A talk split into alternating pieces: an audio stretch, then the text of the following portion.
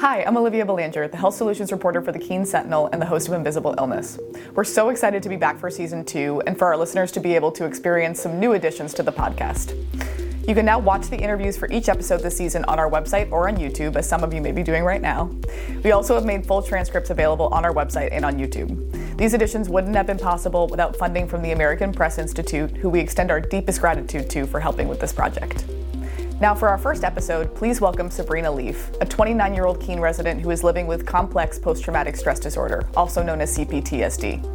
As you'll hear, Sabrina was extremely vulnerable with us about the trauma that led to her diagnosis, her struggles to get a diagnosis, and how she is now able to manage her symptoms. Without further delay, here's Sabrina Leaf. Well, Sabrina, thank you so much for being here. Thank you for having me. Appreciate it. So I'd love to start with when you were first diagnosed with CPTSD and what sort of events or symptoms led to that diagnosis.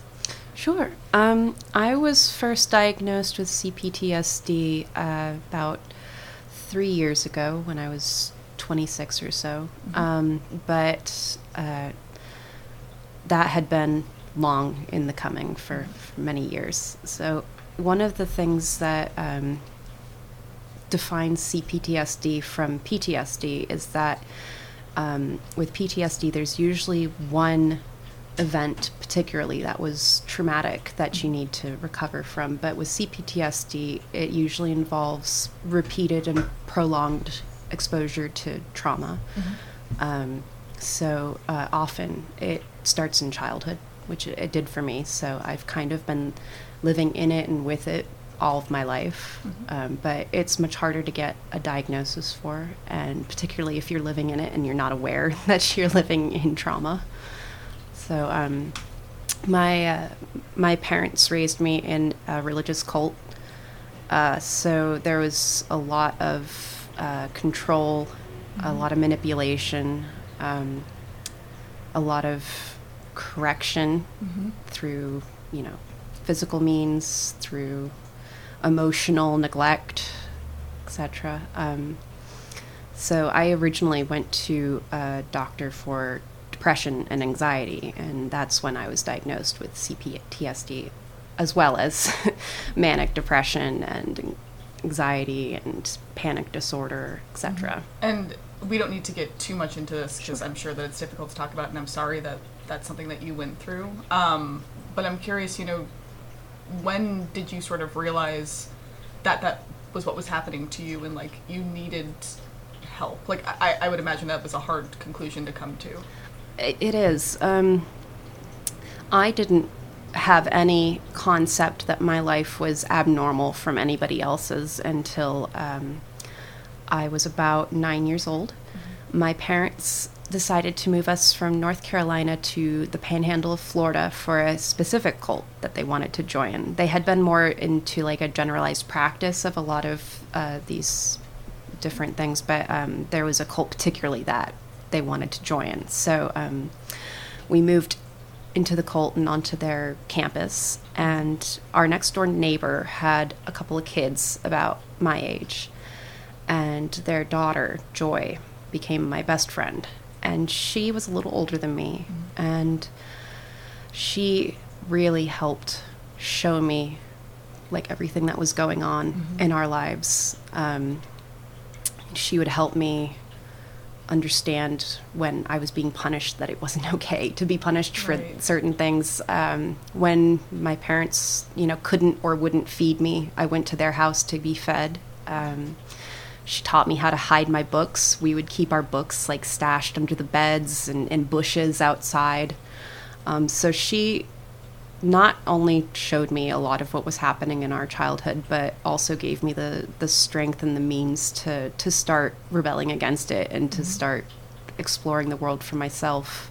So once I started reading books in secret, going to the libraries to hide what I was reading, uh, it just really opened my eyes. I started seeing things from such different perspectives, um, things that I, I didn't understand or I had a very angry worldview on, inherited from my family.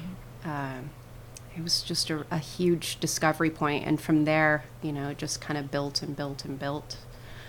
Um, particularly after my, my father passed away when I was 12, and uh, that kind of shifted our family in a, a, a big way. I became one of the main breadwinners for the family. I had a full time job in high school uh, to keep food on the table, and uh, but that also kind of gave me a bit more of a position of authority in my own life Sure. uh, to be able to start standing up for myself and kind of embracing more of, of who I am and saying that I don't share these beliefs. Yeah. Yeah. Yeah, Well, that's extremely powerful that you were able to do that at such a young age and to take that sort of step to, to saying that you don't want to be involved in that. I'm, I'm sure there's so many people that are still in those worlds because Oh, they yeah. don't have that strength. So you should be really proud of yourself for that. Thank you. And um, how old were you when you officially got out? Well, um, we we actually left that particular cult shortly after my father died because um, they kind of turned on my family, started saying really horrible things, and basically drove us out of the church. Um, but my my mother and family uh, still practice in those same beliefs to this day.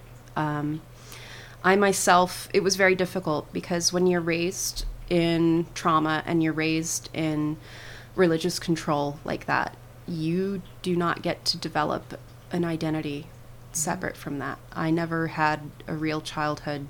I never had that blissful experience of just slowly discovering who I am. I have constant imposter syndrome in mm-hmm. terms of like, is this who I am or is this who I've become through trauma and life and just trying to force things to work?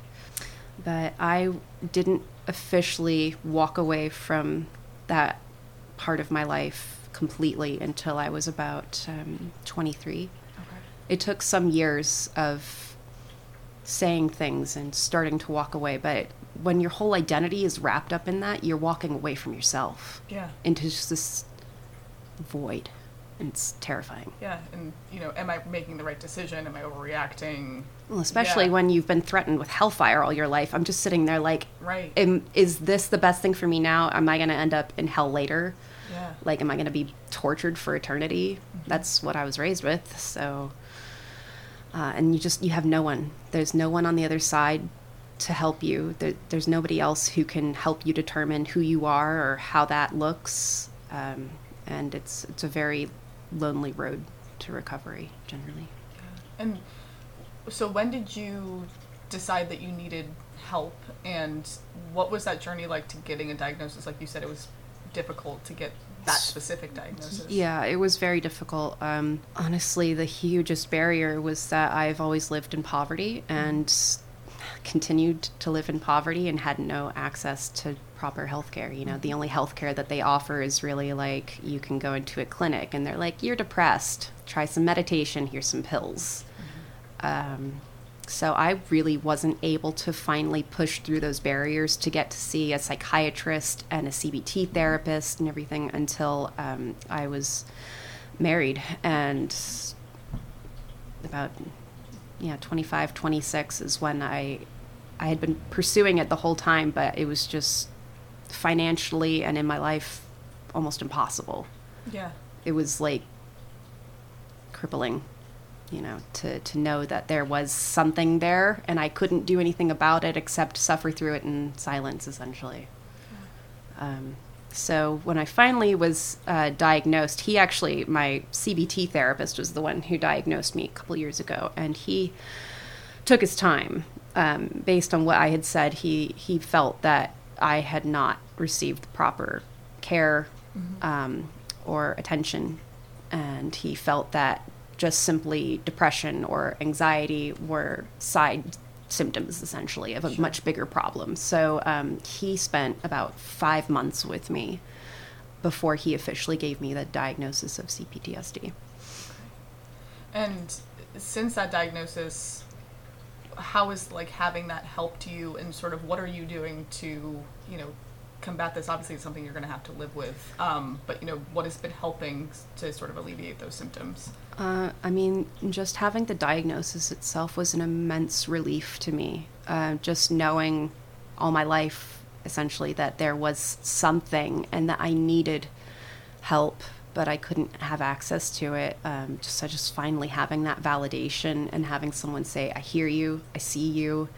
This is what you're struggling with, and I I can help you get through it." Um, that has has been an immense relief to me. Uh, aside from that, um, I see a psychiatrist about once every three months to just make sure that my medicine is regulated. I was very closed off to taking medicine for many years because um, that was part of the the cult. I wasn't allowed access to regular health care, doctors, medicine, etc. Um, so I was very nervous about taking anything that would you know affect my body or, or what Right. have you. I didn't want to feel like I would become a different person. Um, but honestly, uh, the meds have changed my life. I talk to a lot of other people who struggle with depression or trauma, and I hear those same concerns I had, and all I can tell them is like, if it doesn't work, come off of it, but please try. Right. Like, if you feel comfortable with that, if you get to a point, my brain simply has been redesigned by my circumstances, and it does not produce the chemicals I need. So uh, store bought is fine, right? There's there's a huge stigma, especially I find uh, since I'm young. Most people uh, feel that it's a phase or that you know I'm just a young person going through anxiety, wanting attention. Right. Um, I'm just taking meds because I'm you know a pill popping young person. Sure, I don't know. sure. I get a lot of flack for it, particularly from like middle aged to older people in the community. But um, it's made it to where my life is functional. Yeah. Um, I can get through my day without dissociating, without panicking, without wanting to kill myself. Um, so I, I really couldn't go back. There was actually a point where I ran out of my meds between uh, my refill, and I was off of them for about a week, and I had to relive essentially what it was like to live my life without meds, and it was shocking to me. I just suddenly realized I was crying to my husband one night saying, I lived like this. For years and years, I lived like this Yeah. like it's it's truly upsetting to to think about. Uh, and then aside from medicine and and therapy, um, it's a, a balancing act in my life of um, working on myself and also just accepting my limitations. Um, like for instance, having CPTSD is exhausting my brain is, is constantly tired because I'm, I'm always trying to keep up with these perceived threats Sure. and whatnot. So I don't have the same energy level as the people around me. And a lot of the time it's I judge myself for it and I feel other people are judging me for it. Like, you know, you're young, you should be energetic, you should be getting mm-hmm. all these things done. Why can't you?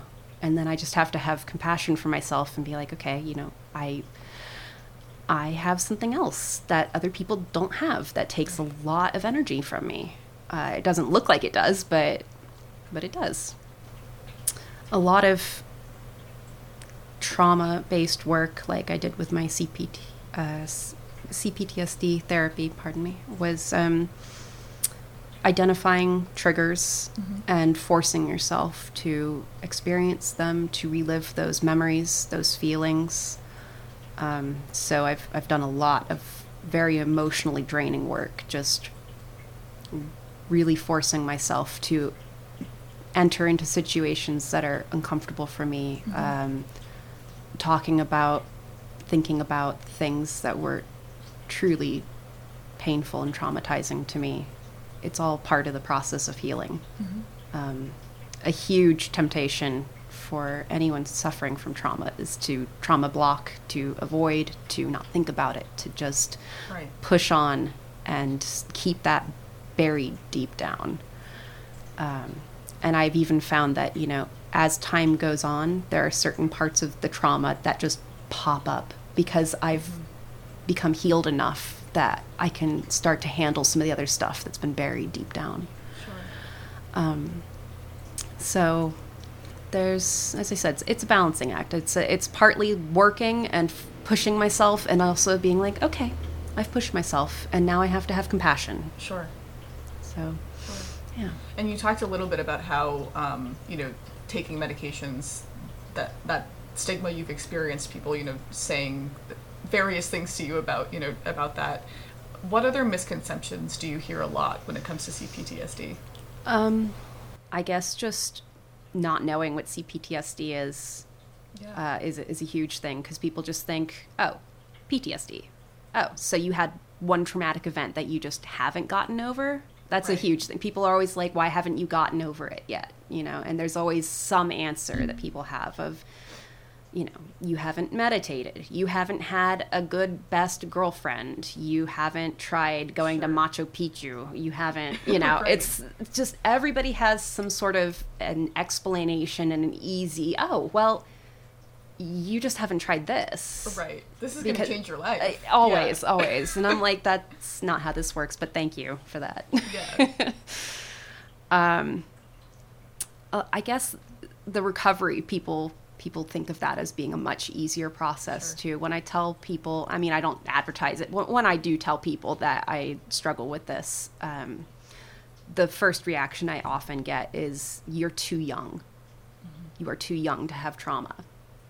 And it's it's very It's very invalidating. interesting response. It is. I'm like, are people too young to get ill or people too young to die? Yeah. I, I don't understand that response. But essentially, I am too young to have had experiences that are actually worth validating. That must be really difficult to hear, especially because you shouldn't have to explain every single time. Well, this is everything that I've been through, actually. Yes. Well, and that's the thing. People expect an explanation generally. Mm-hmm. They want to hear what's your reason, and it better be good enough to, in my mind, for you to have a diagnosis and need help and extra compassion. Yeah. And as this thing is entitled Invisible Illness, it's invisible. I look perfectly fine, especially after many years of therapy and work. I am pretty good at presenting happy, typical person. Sure. Um, so I, it's just a lot of the time I'm just shut down, not believed, not listened to, um, and people have very little compassion for it. Right. I'm held to the same level of expectation as everybody else around me who is perfectly happy and healthy. Um, so that's that's hard because it's already a very isolating experience. So that's just even more isolating. When the biggest thing that they say is supposed to help with CPTSD is um, mending interpersonal bonds, mm-hmm. essentially creating connections with society, with friends, with loved ones, and essentially healing those past scars. When the people around you are saying, "No, you're not even ill. Go away." Mm-hmm. That's just that much longer of a road of recovery for me, honestly. Yeah, absolutely, and especially because it's already hard enough when youth are diagnosed with a mental illness to think, but like, do I really have this? Or you know, there's a lot of self doubt. At least There from is. my experience, There absolutely Um, is. Yeah. Yeah. So like hearing that from outside perspectives just sort of adds to that monster. And is there any advice that you would have for someone who is dealing with, um, obviously not exactly your same circumstances, Sure. but anybody who might think that they're dealing with, you know, a traumatic um, incident that they're not sure how to handle? Um, I'd say the first thing is if you think it, then you probably have. Most people who uh, feel that kind of doubt uh, about whether they've gone through trauma, um, it's on your mind for a reason. It's it's um, something that I think almost everybody who's gone through certain types of trauma experiences that doubt and that like, did it really happen to me? Was it really that bad? Um, does this something I really even need to talk to somebody about? Is this really going to affect me? It already is. It's already taking up your mind space. Please see someone. Please talk to somebody, even if you only have like one trusted person in your life that you can just say, "This is something on my mind. What do you think?" Um, keeping it all inside is is just going to make it worse down the road. It certainly did for me. And secondly, um, you know, we're still here. Every day, you're still here. You still have strength. It's enough to have curiosity about the next day and about what's going to happen. Sometimes that was all I had, you know, when you're dealing with suicidality and that sort of thing, and depression. And uh, there's a, a huge sense of shame and worthlessness that comes into trauma with CPTSD, particularly. Um, there are just some days that uh, didn't seem worth it. So uh, the only thing that kept me going was just being curious. I'd say that was that was one thing I heard a therapist say to me once, and um, it stuck with me. Mm-hmm. You know, I'm not always feeling optimistic about my future, but I am curious about it, yeah. and I'm not really ready to tap out just yet. Something wonderful might happen. Yeah. So, my last piece of advice would just be keep pushing at those barriers that keep you from being able to get the real help that you need. It took years and years of me doing that, and it shouldn't, but um, it's worth it in the end to get the care that you need.